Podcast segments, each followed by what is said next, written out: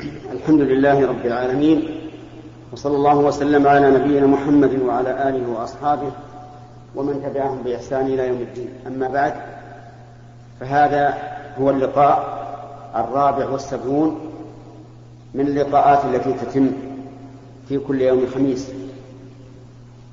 وهذا هو الخميس الرابع والعشرون من شهر ربيع الثاني عام خمسة عشر وأربعمائة وألف.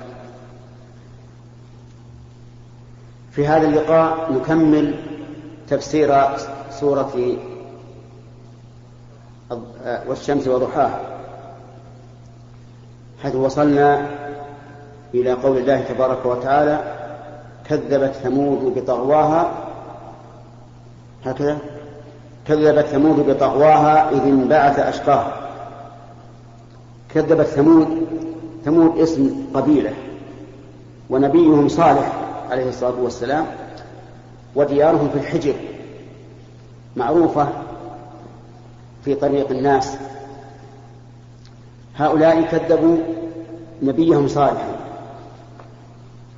ونبيهم صالح عليه الصلاة والسلام كغيره من الأنبياء. يدعوهم إلى عبادة الله وحده لا شريك له كما قال الله تعالى وما أرسلنا من قبلك من رسول إلا نوحي إليه أنه لا إله إلا أنا فاعبدون. دعاهم إلى عبادة الله وحده لا شريك له وأعطاه الله سبحانه وتعالى آية تدل على نبوته وهي الناقة العظيمة التي تشرب من البئر يوما وتسقيهم لبنا في اليوم الثاني. وقد قال بعض العلماء إنها إنه كلما جاء إنسان وأعطاها من الماء بقدر أعطته من اللبن بقدره. ولكن الذي يظهر من القرآن خلاف ذلك لقوله تعالى لها شرب ولكم شرب يوم معلوم. فالناقة تشرب من البئر يوما ثم تدر اللبن في اليوم الثاني. ولكن هل نفعهم هذه هل نفعتهم هذه الآية؟ استمع إلى قول الله تعالى كذبت ثمود بطغواها أي بطغيانها وعتوها. والباء هنا للسببية أي بسبب كونها طاغية كذبت الرسول. إذ انبعث أشقاها هذا بيان للطغيان الذي ذكره الله عز وجل. وذلك حين انبعث أشقاها انبعث يعني انطلق بسرعة.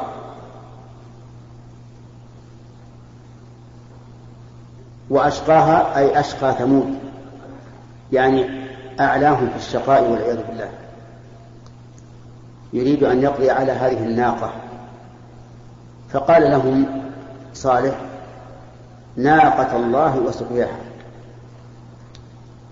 قال لهم ناقة أي ذروا ناقة الله. بقوله تعالى في آية أخرى فذروها تأكل في أرض الله. يعني اتركوا الناقة لا تقتلوها لا تتعرضوا لها بسوء ولكن كانت النتيجة, النتيجة بالعكس. فكذبوه أي كذبوا صالحا وقالوا إنك لست برسول وهكذا كل الرسل الذين أرسل إليهم كل الرسل الذين أرسلوا إلى أقوامهم يصمهم أقوامهم بالعيب كما قال الله تعالى كذلك ما أتى الذين من قبلهم من رسول إلا قالوا ساحر أو مجنون. كل الرسل قيل لهم هذا ساحر أو مجنون كما قيل للرسول عليه الصلاة والسلام إنه ساحر كذاب مجنون شاعر كاهن. ولكن هل ألقاب السوء التي يلقبها الأعداء لأولياء الله هل تضرهم؟ الجواب لا تضرهم بل يزدادون بذلك رفعة عند الله سبحانه وتعالى وإذا احتسبوا الأجر أثيبوا على ذلك. فيقول عز وجل فكذب نعم فكذبوه فعقروها أي عقروا الناقة. عقرا حصل به الهلاك. فدمدم عليهم ربهم بذنبهم فسواها. دمدم عليهم يعني أطبق عليهم فأهلكهم. كما تقول دمدمت البئر أي أطبقت عليها التراب. دمدم عليهم ربهم بذنبهم أي بسبب ذنوبهم. لأن الله سبحانه وتعالى لا يظلم الناس شيئا ولكن الناس أنفسهم يظلمون.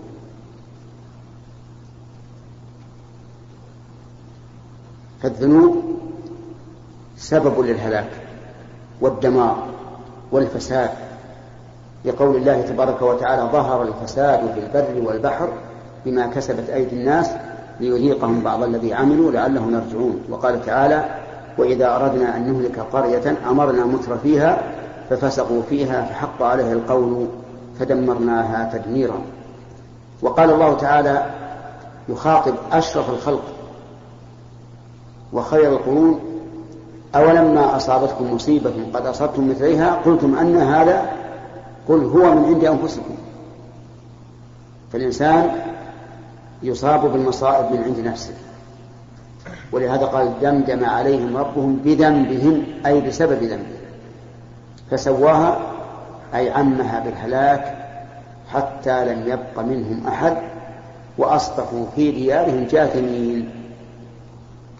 قال تعالى ولا يخاف عقباها. يعني أن الله تعالى لا يخاف من عاقبة هؤلاء الذين عذبهم ولا يخاف من تبعتهم لأن له الملك وبيده كل شيء. بخلاف غير من الملوك الملوك لو انتصروا على غيرهم أو عاقبوا غيرهم تجدهم في خوف يخشون أن تكون الكرة عليهم. أما الله عز وجل فإنه لا يخاف عقباها أي لا يخاف عاقبة من عذبهم لأنه سبحانه وتعالى له الملك كله وله الحمد كله. فسبحانه وتعالى ما أعظمه وما أجل سلطانه. ولنقف على آخر هذه السورة حتى نتفرغ للأسئلة ونسأل الله تعالى أن يوفقنا لصواب الجواب. بسم الله الرحمن الرحيم. فضيلة الشيخ ممكن صلاة الصبي أقل من الخامسة عشر في البيت؟ لأنه قد يؤذي المصلين أو يلعب مع واحد ثاني وكذا. في البيت ولا في المسجد؟ في البيت. هل يجوز يصلي في البيت؟ المسجد المشروع أن الصبيان يحضرون المساجد. ويصلون مع الناس لقول النبي صلى الله عليه وسلم ليلني منكم أولو الأحلام والنهى وهذا يدل على أنه يوجد الصغار لكن النبي صلى الله عليه وعلى آله وسلم أمر الكبار أن يتقدموا وأن يأتوا مبكرين حتى يأخذوا الأمكنة الفاضلة. فصلاة الصبيان في المساجد من السنة. ولا ينبغي أن نفعل فيهم ما ينفرهم عن المساجد. كما يفعل بعض الناس إذا رأى صبيا لم يبلغ في الصف طرده وانتهره. هذا لا, لا, لا شك أنه خلاف هدي النبي عليه الصلاة والسلام الذي ينبني على الرفق واللين واليسر والسهولة. نقول أبقه في مكانه حتى لو كان في الصف الأول حتى لو كان خلف الإمام أبقه. أما إذا حصل منهم لعب ولم يمكن تأديبهم فهنا نخرجهم من المسجد. لكن هناك مرتبة قبل إخراجهم من المسجد وهي أن نتحدث إلى أوليائهم. حتى لا يكون في نفوسهم شيء علينا لو أخرجناهم. نتحدث إلى الأولياء ونقول هؤلاء الأولاد صغار لا يحترمون المسجد ولا يحترمون الجماعة. فلو أنك تركتهم حتى يكون لهم شيء من حسن التصرف لكان أحسن. فضيلة الشيخ أيهما أفضل بقاء المسلم في عمله مع قلة الفائدة من حيث الدعوة إلى الله أم الأفضل التوجه لطلب العلم وملازمة العلماء إذا علم من نفسه الرغبة, الرغبة لذلك وهل طلب, وهل طلب العلم محصورا في الحلق والمساجد؟ أرجو التوجيه لصالح الأمرين. جزاكم الله. لا بد أن ننظر ما هو العمل الذي يريد أن يتركه لطلب العلم. إذا كان عملا يقوم به أي واحد وليس له آه، شيء من من من الأمر وتوجيه الأمة فلا شك أن طلب العلم أفضل. أما إذا كانت الوظيفة وظيفة حساسة مهمة ينبغي أن يقدر فيها أهل الخير والصلاح فإن فإن الذي أرى أن يبقى في وظيفته ويمكن أن يطلب العلم وهو في وظيفته. يمكن أن يحصل على أشرطة على كتيبات على أناس عنده مثلا في العمل أعلم منه يتعلم منهم. وهذا يكون في مثل الجيش مثلا.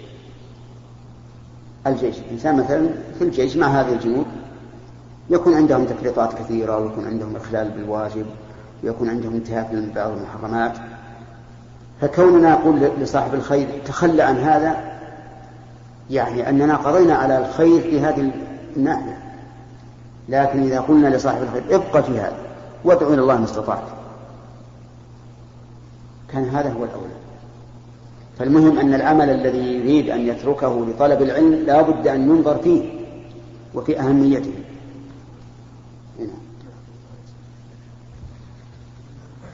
فضيلة الشيخ وفقكم الله ورعاكم. سؤال في الإعراب. ما إعراب أنتما ضربتما الطالب أو أنتن ضربتن الطالب الطالبة. الإعراب.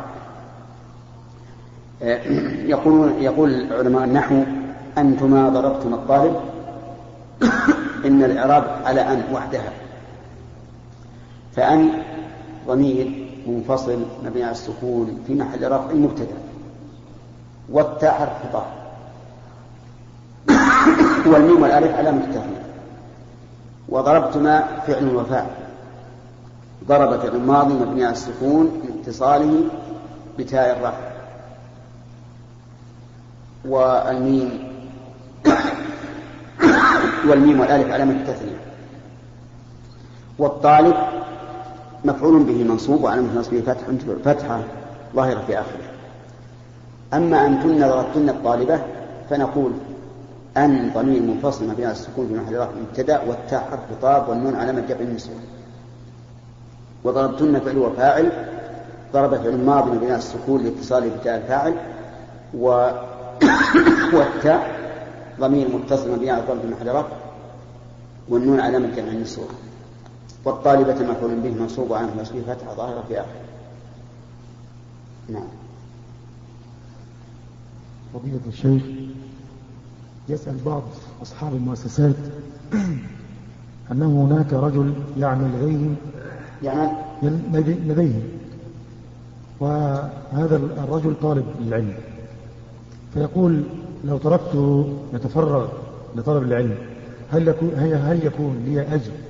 مثل أجر طالب العلم الذي سمع عنه أنه تستغفر له الختان إذا ترك هذا العامل لطلب العلم فإنه يؤجر على ذلك بلا شك ويثاب. وقد قال النبي عليه الصلاة والسلام من جهز غازيا فقد غزا. فنقول من فرق طالب علم لطلب العلم فإنه كطالب العلم. ومن أعان على خير فكفاعل. ومن دل على خير فكفاعل. فالنصوص كلها تدل على أن الإنسان يثاب. يثاب ثواب هذا الطالب ووجهه ظاهر لأنه لولا أنه رخص له أن يطلب العلم ما لم يحصل له طلب العلم. فضيلة الشيخ رضي الله عنك. هل يعتبر قول الصحابي حجة يجب التزامه؟ كثير من العلماء يقول إن قول الصحابي ليس حجة يجب التزامه وأن الحجة فيما قال الله ورسوله. لقول الله تعالى فإن تنازعتم في شيء فردوه إلى الله والرسول. إن كنتم تؤمنون بالله واليوم الآخر ذلك خير وأحسن تأويلا ومن العلماء من يقول الخلفاء الراشدون قولهم حجة. كأبي بكر وعمر وعثمان وعلي. بشرط أن لا يخالف نصا ولا قول صحابي آخر.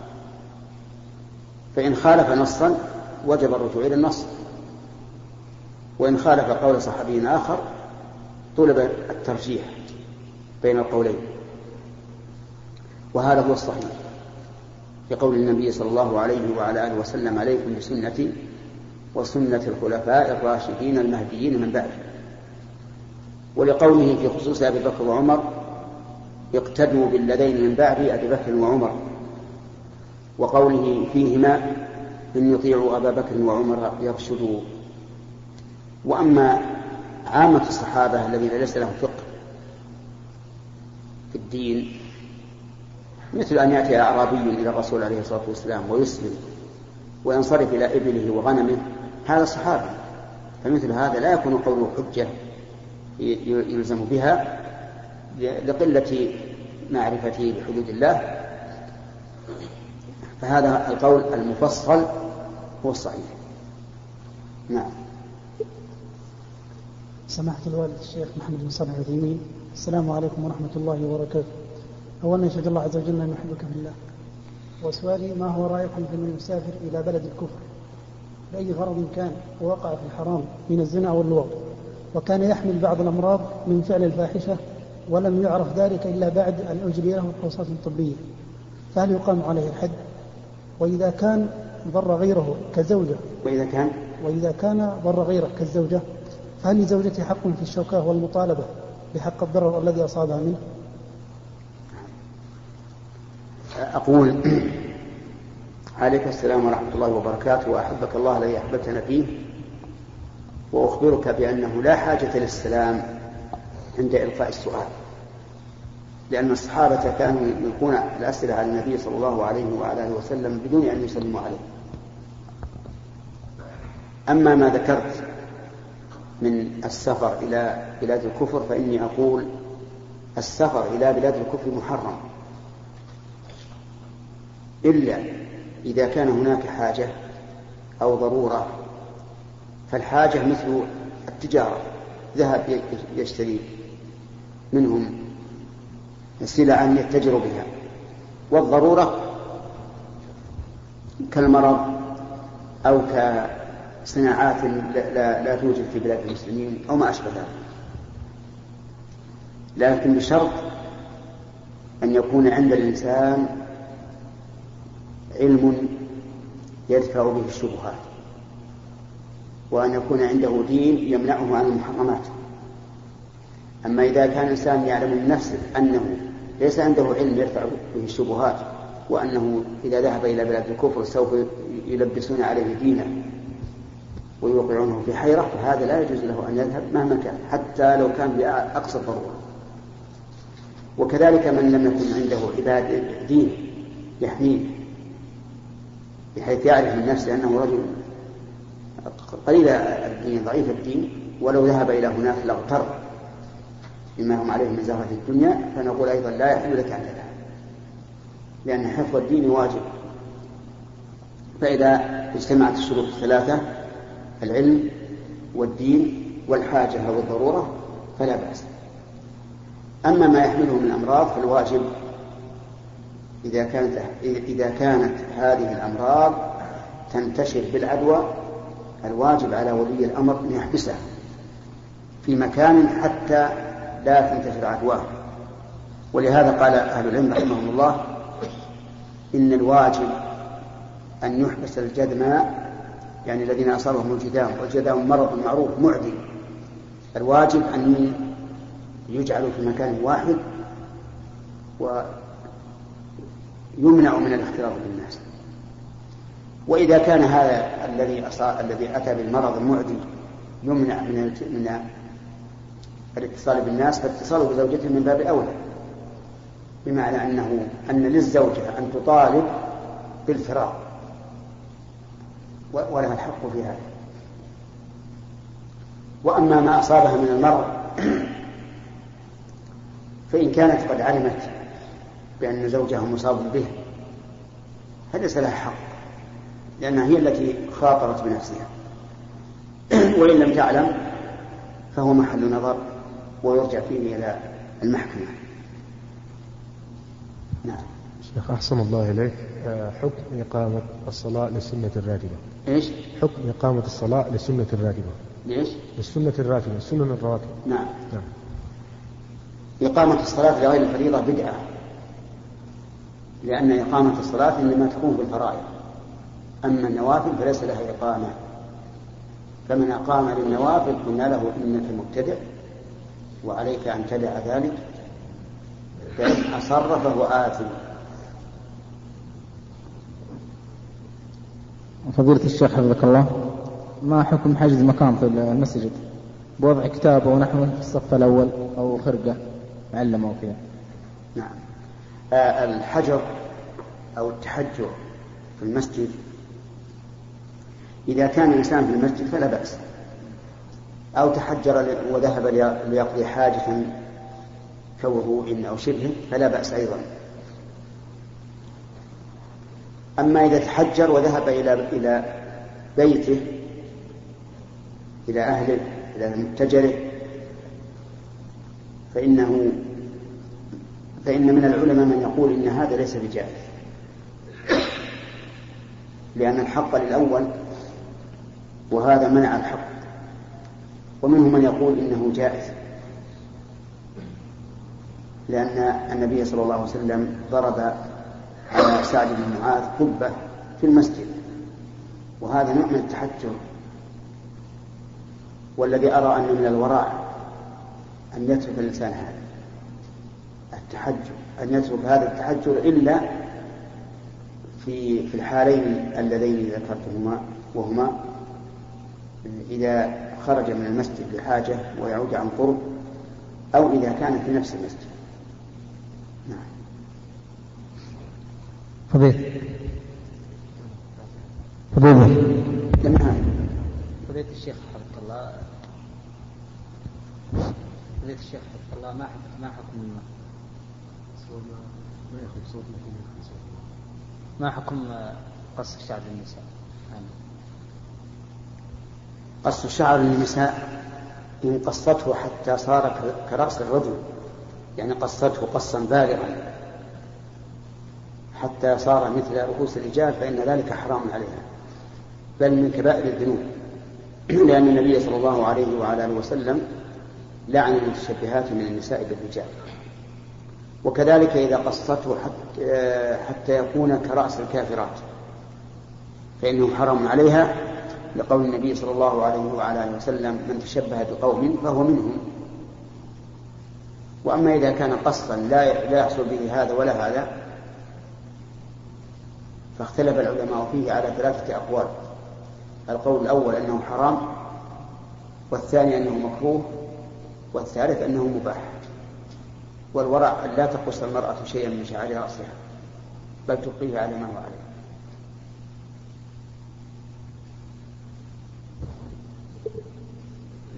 فضيلة الشيخ حفظكم الله. يوجد بجوار منزلنا قبر فقام الوالد بإبعاد الحجر الذي على القبر. وبعد فترة دفنوا هذا القبر بتراب. فقام بعد فترة من عندما دفن هذا القبر بتراب فوضع سمنت, سمنت على القبر. ثم وضع خزان ماء. سؤالي هل الوالد عليه إثم في هذا الأمر؟ وإذا كان آثم فما هو العمل؟ حتى آه الواجب على أبيك لما رأى القبر أن يتصل بالمسؤولين عن المقابر كالبلديات مثلا ويخبرهم بذلك.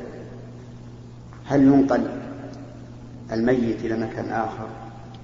أم ماذا يعني وهذا الآن وهذا الواجب قائم الآن. يجب على أبيه أن يبلغ الجهات المسؤولة بما صنع حتى يقرروا ما, ما, ما تقتضيه الشريعة. وذلك لأن الميت له حرمة. قال النبي صلى الله عليه وعلى آله وسلم كسر عظم الميت ككسره حيا. ولهذا نهى عن النبي صلى الله عليه وسلم أن ينطأ على القبر. لأن له لأن لأن صاحب القبر له حرمة وخلاصة الأمر أني أقول بلغ الوالد أنه يجب عليه أن يبلغ المسؤولين عن هذه المسألة.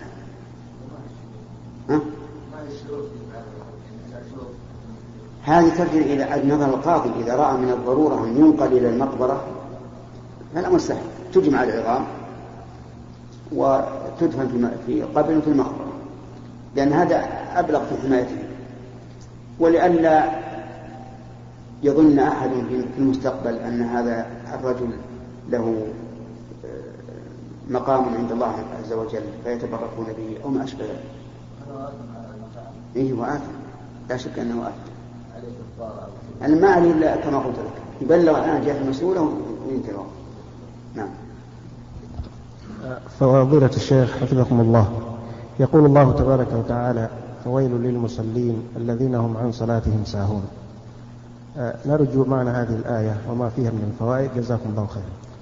معنى قوله تعالى فويل للمصلين الذين هم عن صلاتهم ساهون أن الله يتوعد هؤلاء القوم الذين يصلون ولكنهم غافلون عن صلاتهم. لأن قوله الذين هم عن صلاتهم غاف- آه، ساهون يعني يعني غافلين. يضيعونها يصلي بعد الوقت ويصلي بدون طمأنينة وربما يصلي بغير طهارة وما أشبه ذلك من الإضاعة. هؤلاء توعدهم الله عز وجل بالويل وهي كلمة ويل وقد قال الله تبارك وتعالى في آية أخرى فخلف من بعدهم خلف أضاعوا الصلاة واتبعوا الشهوات فسوف يلقون غيا إلا من تاب. وأما الساهون في صلاتهم فهؤلاء لا إثم عليهم. كما لو نسي الإنسان فزاد ركعة أو نسي فترك التشهد الأول مثلا فإن هذا لا ليس فيه إثم لقول النبي صلى الله عليه وعلى آله وسلم حين سهى إنما أنا بشر مثلكم أنسى كما تنسون ولهذا قال بعض العلماء الحمد لله الذي لم يقل الذين هم في صلاتهم ساهون. بل قال عن صلاتهم و- والعبارتان بينهما فرق ظاهر. نعم. فضيلة الشيخ محمد بن صالح العثيمين حفظك الله. أدرك رجل صلاة العصر وقد فاته منها ركعتان. فسهى الإمام وجاء بركعتين زيادة عن الصلاة. فهل يسلم الرجل الذي أدرك الصلاة أم أنه يأتي بما فاته من الصلاة؟ وما حكم الركعتين الزائدة في الصلاة؟ هل هي باطلة؟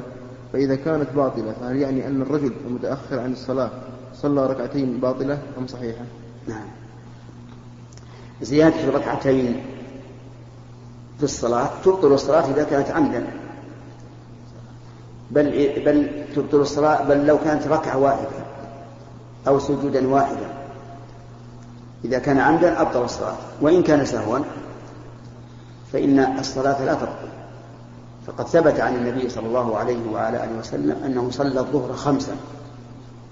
فلما سلم قيل له أزيد في الصلاة؟ قال وما ذاك؟ قال قالوا صليت خمسا. قالوا صليت خمسا. فتنى رجليه ثم سجد السجدتين ثم سلم. ثم قال لهم إنه لو حدث شيء في الصلاة لأنبأتكم به. وهذا الذي دخل مع الإمام بعد أن صلى الإمام ركعتين. ثم إن الإمام سهى وزاد ركعتين. نقول له سلم مع الإمام لأنك صليت أربعا. ولا يحل لك أن تزيد. الإمام قلنا إنه ساهن وناس ولا شيء عليه. لكن أنت لا يمكن أن تزيد شيئا أن تزيد ولا سجدة واحدة عن الصلاة. ولكني أقول لك بارك الله فيك هل هذا أمر واقع؟ يعني هل يمكن أن الإنسان يصلي ركعتين زائدتين دون أن يتنبه أو ينبه؟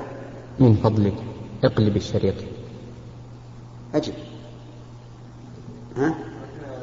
الركعة ممكن لكن يصلي ركعتين والناس وراءه ولا ينتبهون له بعيد هذا ولكن المأموم في هذه الحالة يترك التشهد ها؟ يترك التشهد الأول المأموم يترك التشهد الأول تبعا للإمام ألست أنت الآن لو لو دخلت مع الإمام في صلاة الظهر في الركعة الثانية؟